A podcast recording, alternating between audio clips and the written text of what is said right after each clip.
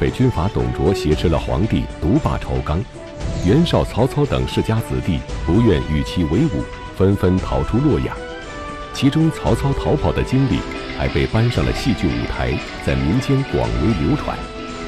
而他那句“宁可我负天下人，休教天下人负我”的名言，更是为世人所熟知。那么，究竟是什么事引发了曹操这样的感慨？好不容易逃出升天的曹操，又是怎样拉起军队？起兵讨伐董卓的呢？请继续关注《汉末三国》第五集《酸枣联盟》。前面咱们讲啊，起于西北边地的粗鄙军阀董卓，一介赳赳武夫，入京之后呢，依靠武力掌控朝廷，并且呢，欲行废立之事。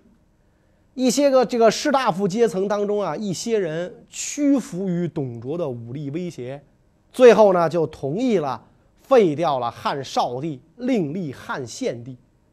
但是士大夫阶层当中的另一些人，特别是这个袁绍啊、曹操啊这些世家子弟啊，和比如像鲍信、乔瑁、孙坚这些地方实力派，不买董卓的账。袁绍、曹操跑出朝廷啊。拉杆子组织武装，和这些个掌握兵权的地方大员一起，组织了一支浩浩荡荡的讨董联军。曹操逃跑的这个过程啊，是相当有意思的啊。据说他路过陈皋故人吕伯奢家，啊，恰好这个吕伯奢呀出行不在家，啊，吕家的五个儿子看到曹操来了，又热情款待。杀猪宰牛，宰鸡鸭呀，就得磨刀啊，是吧？那个刀都不是现成的，那会儿啊，咔咔咔跟那磨。嗯，曹操听到前面啊，这个在在前面听到后面铁器叮当，而且呢，可能这个吕家的人就说啊这这鸡呀鸭怎么怎么宰啊？绑起来杀，捆起来杀。哎，他一听这个，哎呦，就误以为人们是要杀他。所以连夜杀了八个人啊，把吕家杀光了。杀完人之后，一看，哎呀，啊，猪在厨房这儿卧着，鸡鸭在案板上待着，才明白自己杀错了。啊，人家是要杀猪宰牛，款待我。所以曹操凄怆地说：“宁我负人，勿人负我。”这就是后来他那句历史名言。宁可我负天下人，休教天下人负我的来历。所以，在这个《三国演义》当中，这个故事就更丰满了啊！说曹操甚至在明知道杀错人的情况下，把吕伯奢也给杀了啊，也给杀了。所以，这个这个曹操一生当中啊，因为这种多疑，把人置于死地的事儿还有很多次啊。这只是最著名的一次啊。一开始啊，他就他就这么干。结果还好多人追随他啊！看来他这人格魅力也也是瑕不掩瑜。在吕家是误杀了人之后，接着跑路啊，走到中牟县，被亭长怀疑。啊，亭长就是现在街道居委会治保主任。但是呢，别拿豆包不当干粮啊，也别把亭长不当干部。亭长一嗓子吆喝出来多少个人对付曹操是足够了，曹操就被这个亭长啊解押到了县里。这时候的中牟县已经收到了董卓缉拿曹操的文书啊，但是县里边的公曹明知道这个人是曹操，却跟县令讲：“以事方乱，不宜居天下雄俊。”所以县令就把曹操给放了啊。在《三国演义》里上说呢，这是中牟县正堂陈宫，他把曹操放了。当时历史的真实啊，是这个一个小小的公曹啊，把曹操给放了。你想县里一个小小的公曹，都知道曹操的大名，可见这个时候阿满已经有一定的威望啊。在逃逃跑的路上，经过这两次有惊无险之后，曹操到了陈留啊。根据《三国志》的记载，太祖至陈留，散家财，合义兵。将以诛卓，冬十二月，始起兵于吉武。一个这个陈留的孝廉给了曹操很多帮助，招募了五千人马，啊，准备去参加这个反董的联盟义军。与曹操一样，袁绍也弃官离京，逃往冀州，准备起事。冀州刺史韩馥起初对袁绍起兵极力阻挠，可是后来他却又鼓励袁绍起兵，而他自己最终也成为了联军一员。那么，韩馥是因为什么改变了初衷呢？韩馥这个人啊是比较老实，比较听朝廷的话。虽然这朝廷呢是董卓的朝廷，但是毕竟他是朝廷，我不管是谁的，所以呢，就看着这个袁绍，你别闹，别跟朝廷造反。袁绍正在这个准备起兵讨董的时候，刺史韩馥派了几个人来监视他，让他无法起兵。啊，韩馥并不是董卓的人，而且呢，袁家门生故吏遍布天下，韩馥也是袁家门生故吏之一。那所以袁绍才敢往他这儿跑。那么韩馥之所以看住袁绍，除了是因为没有接到朝廷的明令讨伐董卓之外，再有一个原因呢，就是冀州是他的地盘，他怕袁绍在这儿给他添乱啊。就在袁绍被看出来啊，被看住没法起兵的时候，东郡太守乔瑁伪造了一份京城中三公给各州郡的文书，啊，陈述董卓的种种罪恶，啊，这就是所谓的遗书。《三国演义》里上说呢，矫诏让地方发兵的是曹操，实际上是乔瑁。遗书里面讲，我们受到逼迫，无法自救。盼望各地兴起义兵，解除国难。韩馥也得到了这份文书，就请部下前来这个商议，问他们：如今咱是应该帮助袁绍、袁本初呢，还是应该帮助董卓呢？有个部下讲了啊，如今咱起兵是为了国家，我们既不是为了帮董，也不是帮袁，而是为国家做事儿。韩馥一听这话，感觉很惭愧，是吧？这个时候又有部下跟他建议。起兵不是好玩的事儿啊！兵者不祥之器，咱们可不能抢先发动啊！所以啊，咱们派人啊观望一下，看看其他各州，如果有人发动，咱们再起兵响应，不要做出头鸟，不当头不当最后，当头打脑袋，当最后打屁股，是吧？韩馥认为有理，写信给袁绍，讲述董卓的罪恶。对他起兵表示了鼓励，所以转过来年，汉献帝初平元年（公元一百九十年）正月，啊，函谷关以东各州郡起兵讨伐董卓。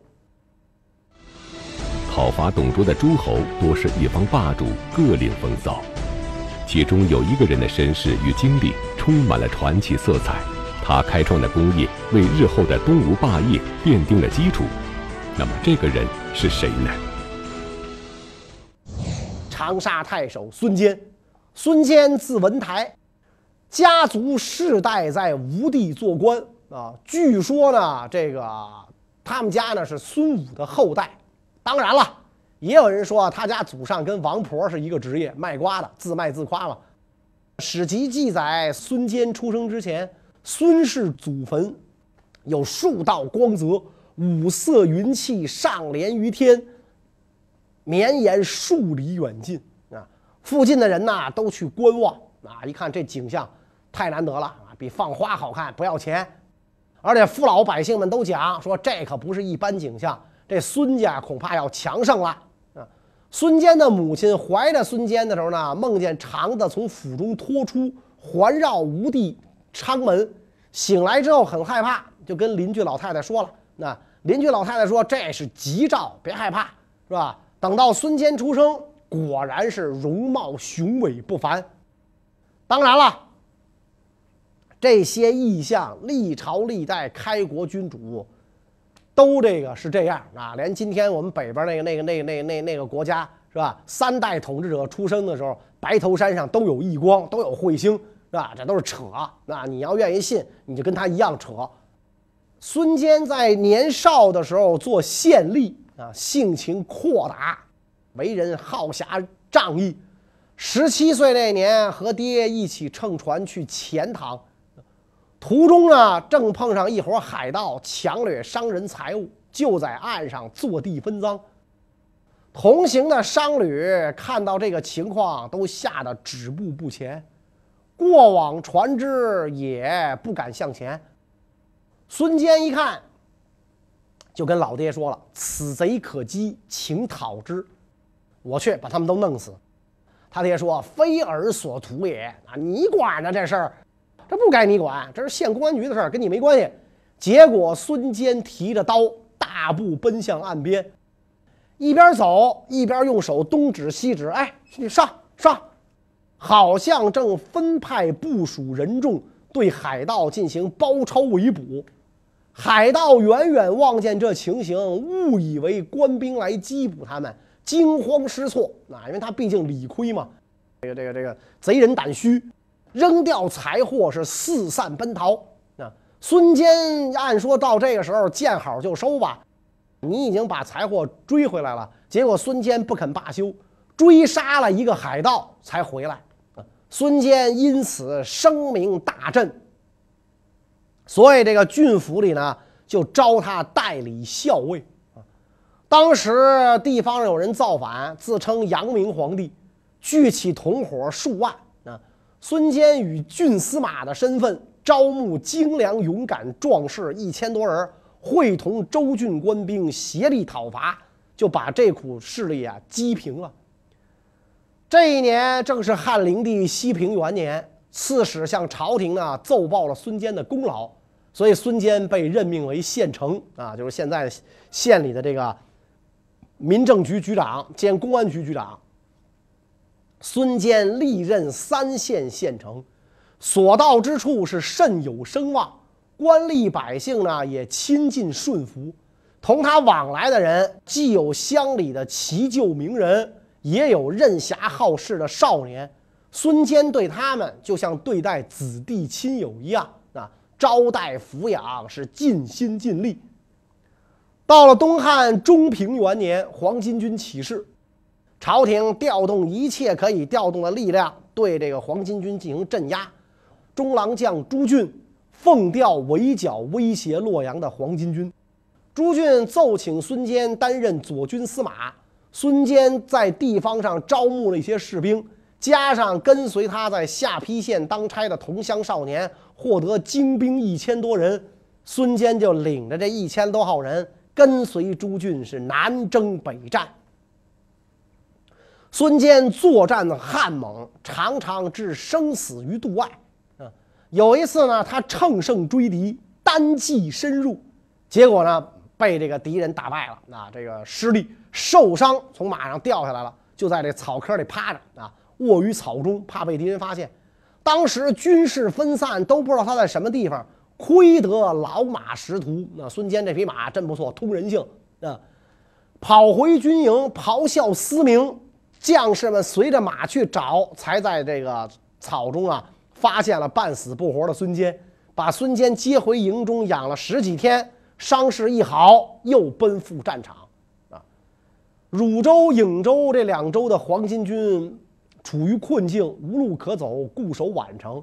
孙坚就领兵进攻，独当一面，亲冒失时，率先登上城墙。他的部众受此鼓励，纷纷追随其后，就攻下了宛城。嗯所以，这个朱俊把孙坚的事迹呈报朝廷，朝廷任命孙坚为别部司马。后来，边章、韩遂在凉州叛乱，中郎将董卓前往讨伐抵御，未见成效，所以呢，朝廷派司空张温代理车骑将军西讨边章论乱兵。那张温就奏请孙坚参与军事。张温率部驻扎在这个。这个这个长安啊，用诏书召见董卓，董卓拖延时间，过了好半天才来啊。张温很不高兴嘛，啊，我作为这个主将召见你，而且有朝廷诏书，你竟然姗姗来迟，你啥意思？就责备他啊。张温这一责备他，董卓不干了，啊，应对的时候出言不逊啊，我就来晚了，你能把我怎么着吧？董卓骄横无礼的态度令在场的孙坚十分反感。他悄悄建议张温杀掉董卓，并隶属了董卓的三宗罪。那么，孙坚指出了董卓的哪三宗罪呢？当时孙坚正好在座，见此情形，就走到了张温旁边，跟张温耳语：“明公亲率王兵，威震天下，何赖于卓？观卓所言，不假明公，轻上无礼，一罪也，是吧？你率领大军威震天下，你也用不着董卓，依赖不着董卓。你听他刚才说的这话，根本就不拿你当回事儿。”轻上无礼，这是他第一罪啊！张随跋扈经年，当以时进讨，而卓云未可，举军一众，二罪也。边张韩遂这两个人在这个边地跋扈这么多年，应该及时进讨。董卓说不行，沮丧了军队的这个士气啊，使众将呢，使大家呢心中生疑，这是他第二罪啊。卓受任无功。应招激流，而宣昂自高，三罪也。什么功劳都没有，然后现在一招你，你就应该来，结果你还舔着个大脸，你还这样啊？这是三罪，你现在就应该把董卓趁机给干掉啊！但是张温优柔寡断，那不肯采取行动。后来呢，大家就都知道孙坚指责董卓这三条罪状，劝张温诛杀他这件事儿。所以俩人的梁子就结大了啊！不久，朝廷拜孙坚为议郎啊。中平四年，长沙又有人造反，自称将军，聚众一万多人围攻成邑。朝廷任命孙坚为长沙太守，前往剿灭。孙坚到郡，拣选巡吏啊，让这些人来治理百姓，并且明白交代：你们只管好好对待善良百姓。好好处理官曹文书，按规矩办事儿。郡中盗贼由我来负责啊！然后率领将士谋划方略，一个月的功夫就把叛贼打败，郡中振服啊！所以汉朝简录孙坚前后战功，封他为乌程侯。到了公元幺八九年，董卓专权啊，在京城横行跋扈，肆意妄为。孙坚知道之后，喟然长叹。说：“如果当年张司空听了我的话，朝廷哪会有如此浩劫？那所以在乔瑁遗书之下，举兵响应。起兵不久，孙坚就做了两件大事儿：兵到荆州，逼死了刺史王睿；兵到南阳，杀掉了太守张咨。为什么呢？啊，王睿当年曾经跟孙坚、孙坚一起平定零陵、贵阳。”因为孙坚是武官，所以呢，他在言谈之中啊，常常就流露出轻蔑之意啊。中国历史上文武经常不和，文文臣瞧不起武官，觉得他没文化。对此，孙坚早就心存不满。王睿又跟武陵太守曹寅合不来，所以这一次举兵讨董卓，王睿宣称要先杀曹寅，曹寅害怕被杀。就假冒了一个上官的檄文下达给孙坚，檄文中就隶属王睿的罪过，让孙坚把他处死。孙坚也是正想瞌睡呢，有人给送枕头来了，管你这檄文是真是假，立刻领兵前往。王睿一听有军队来了，登楼观望，并且呢派人讯问这些兵来的意图。啊，孙坚的这个部队的前部就回答啊。说我们长久奔波在外，劳苦不堪，啊想得到一些赏赐。以前得的那些东西呢，还不够做衣服的呢。这次来呢，就想请您开恩，赏些财物。王睿信以为真，这叫个事儿吗？我做刺史的，钱有的是，钱不是问题。当下传令，打开库藏，让士兵自己进去看有什么东西可以拿。这哥们儿也是傻到家了，等这个。士兵们涌到楼城楼之下，王瑞才发现了孙坚，大惊，说：“哎，说士兵们来求赏赐，孙府君你来干什么呀？”这个孙坚说：“我奉檄文来取尔首级。”王瑞说：“我犯了什么罪啊？啊？”然后这个孙坚说：“那我就不知道了，反正这个公文交代，红头文件，你看见没有？就要杀你，你犯什么罪跟我无关。”王睿。在大军围困之下，走投无路，就只好自杀了。啊，孙坚逼杀了王睿，大军就到了南阳，下公文给南阳太守张咨，让他供应军粮。啊，张咨问手下人应该如何对待，手下人说：“孙坚是临郡太守，无权征调我们的粮饷。”啊，张咨认为言之有理啊，所以就不尿这个孙坚，不加理睬啊。孙坚以牛酒为礼物去拜访张咨，张咨第二天呢只好出来答谢。孙坚设宴款待，酒酣耳热之际，大家喝得正高兴啊。孙坚设计把张咨推出军门斩首。这么一来，南阳郡府的官员是大为震惊。我的个天啊！啊，谁不听他的，他就弄死谁。孙坚的部队啊，从此之后想要什么就有什么了。啊，孙坚、袁绍、曹操等各路诸侯会盟讨董，史称酸枣联盟。袁绍被推举为盟主，这个汇集了天下豪杰的联盟，为什么被称为酸枣联盟？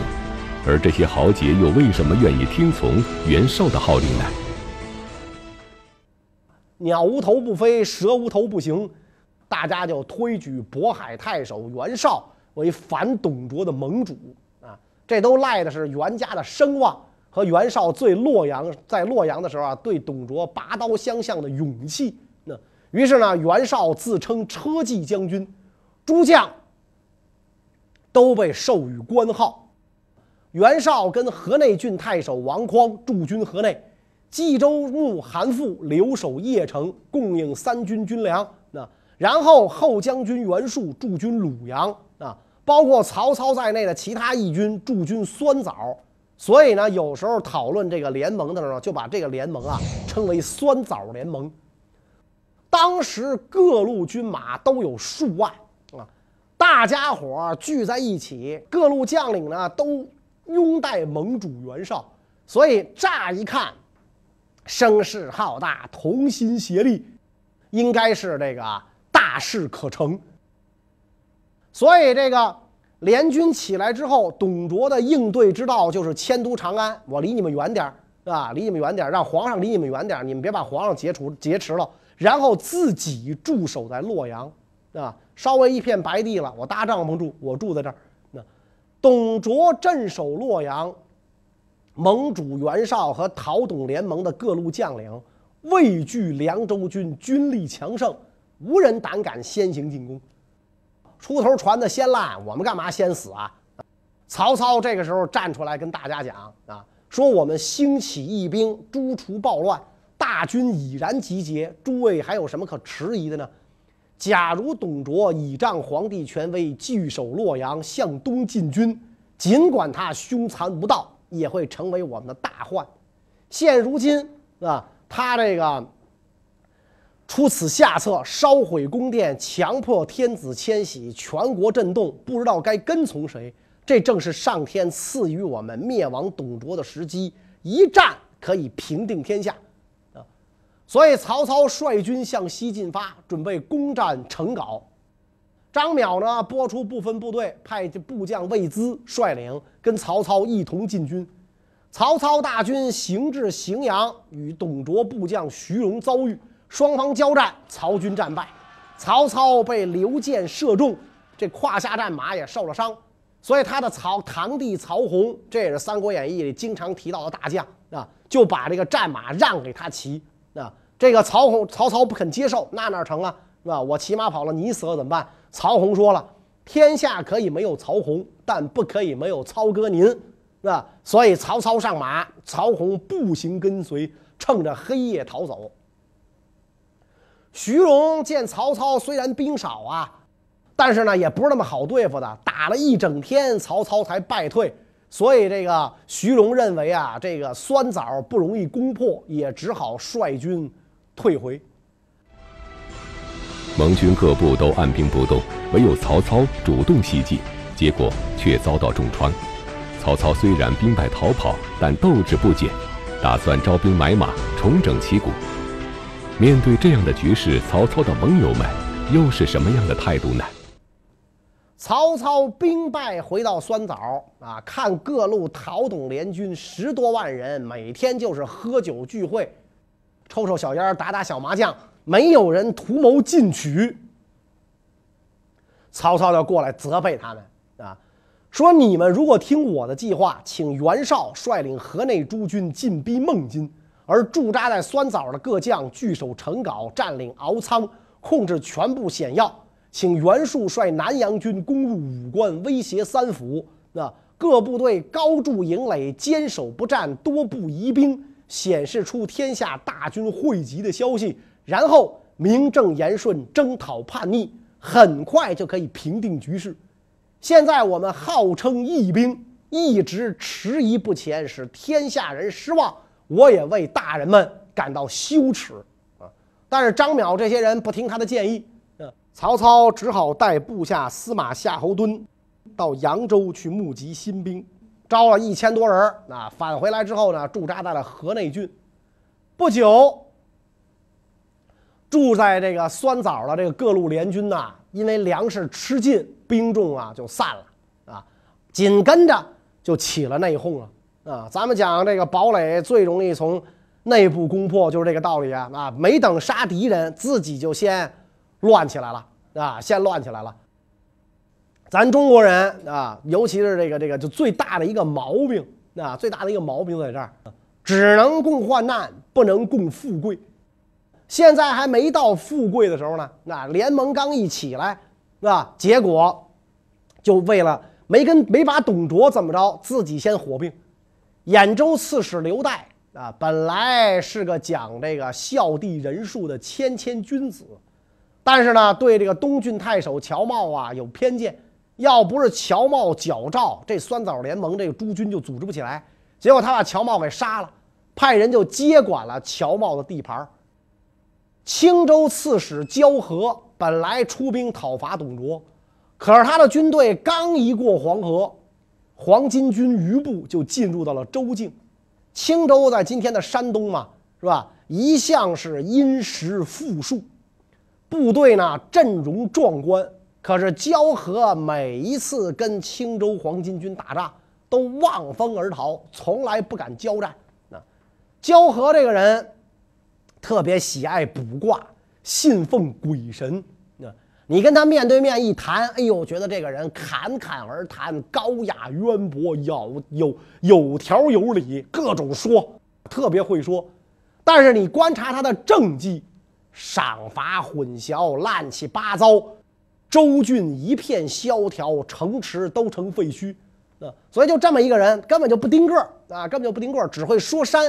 啊，不久他病死啊，袁绍就派这个臧洪兼任青州刺史，等于把这个青州啊就给兼并了啊，就给兼并了啊。就这么着，这个讨董联盟成立了两三个月。和董卓的部队打仗屈指可数，可自己内部发生了争斗，严重的多。那么，这么一个内讧不断的联盟，能取得讨伐董卓的战争的胜利吗？关于这个问题呢，下一讲。谢谢大家。